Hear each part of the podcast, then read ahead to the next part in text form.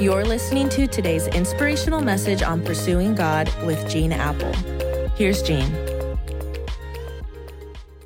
Good news, it's Friday. You've almost made it through another week, and uh, I hope you'll join us on a campus or online at Eastside this weekend. You can find all our locations, times of services at eastside.com.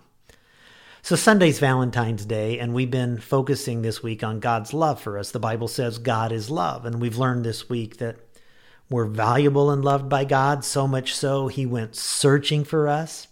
And when we are found, He rejoices like a loving father, welcoming His lost child home. Now, why is all this so important? You remember what psychologists call the looking glass principle?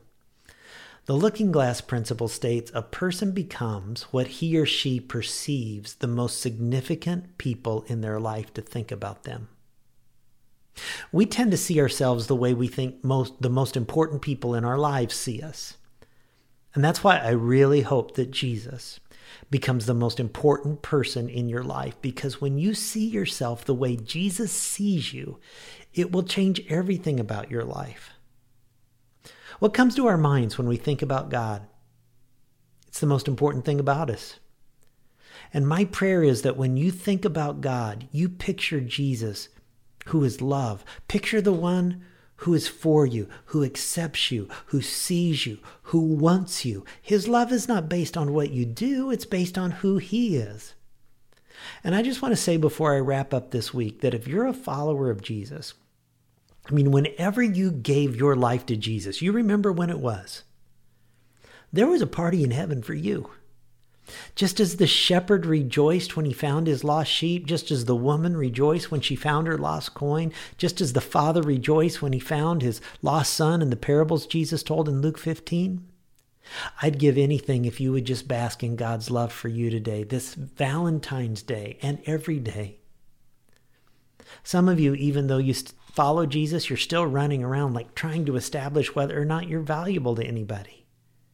I mean, if you're not being asked out on a date, if your profile on Facebook doesn't say you're in a relationship, if people don't think you have the greatest personality or body or abilities, if you think you're getting too old, you walk around like, I guess I'm not valuable to anybody. But God says, I love you. I spilled the blood of my son for you. I sought you out. I threw a party in heaven for you. I'm going to take you home to heaven someday. What more do I have to do to show you that I love you?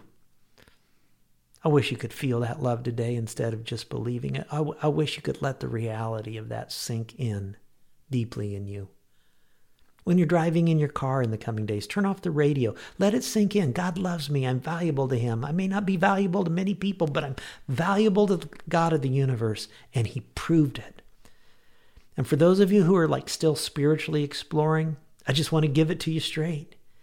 You're valuable to God, and He loves you with an unfailing love.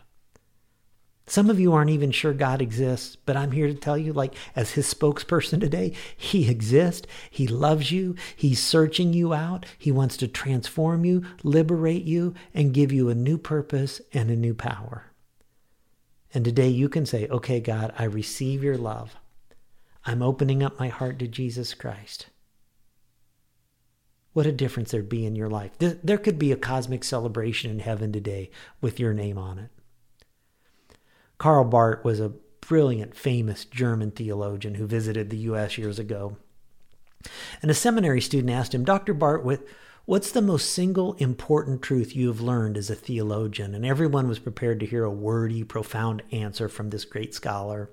But Dr. Barth said, The most important thing I have learned is this Jesus loves me, this I know, for the Bible tells me so.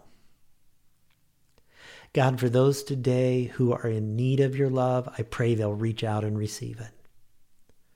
For those who are searching, I pray that they'll stop their search and realize you've already proved it on a cross. For those of us who know it, Help us to see ourselves as you see us, as much loved sons and much loved daughters of the Most High God. God, may we not just believe in your love, may we feel it. I pray in Jesus' name. Amen. Amen. Hey, thanks for joining me this week. And uh, God willing, look forward to seeing you back here on Monday.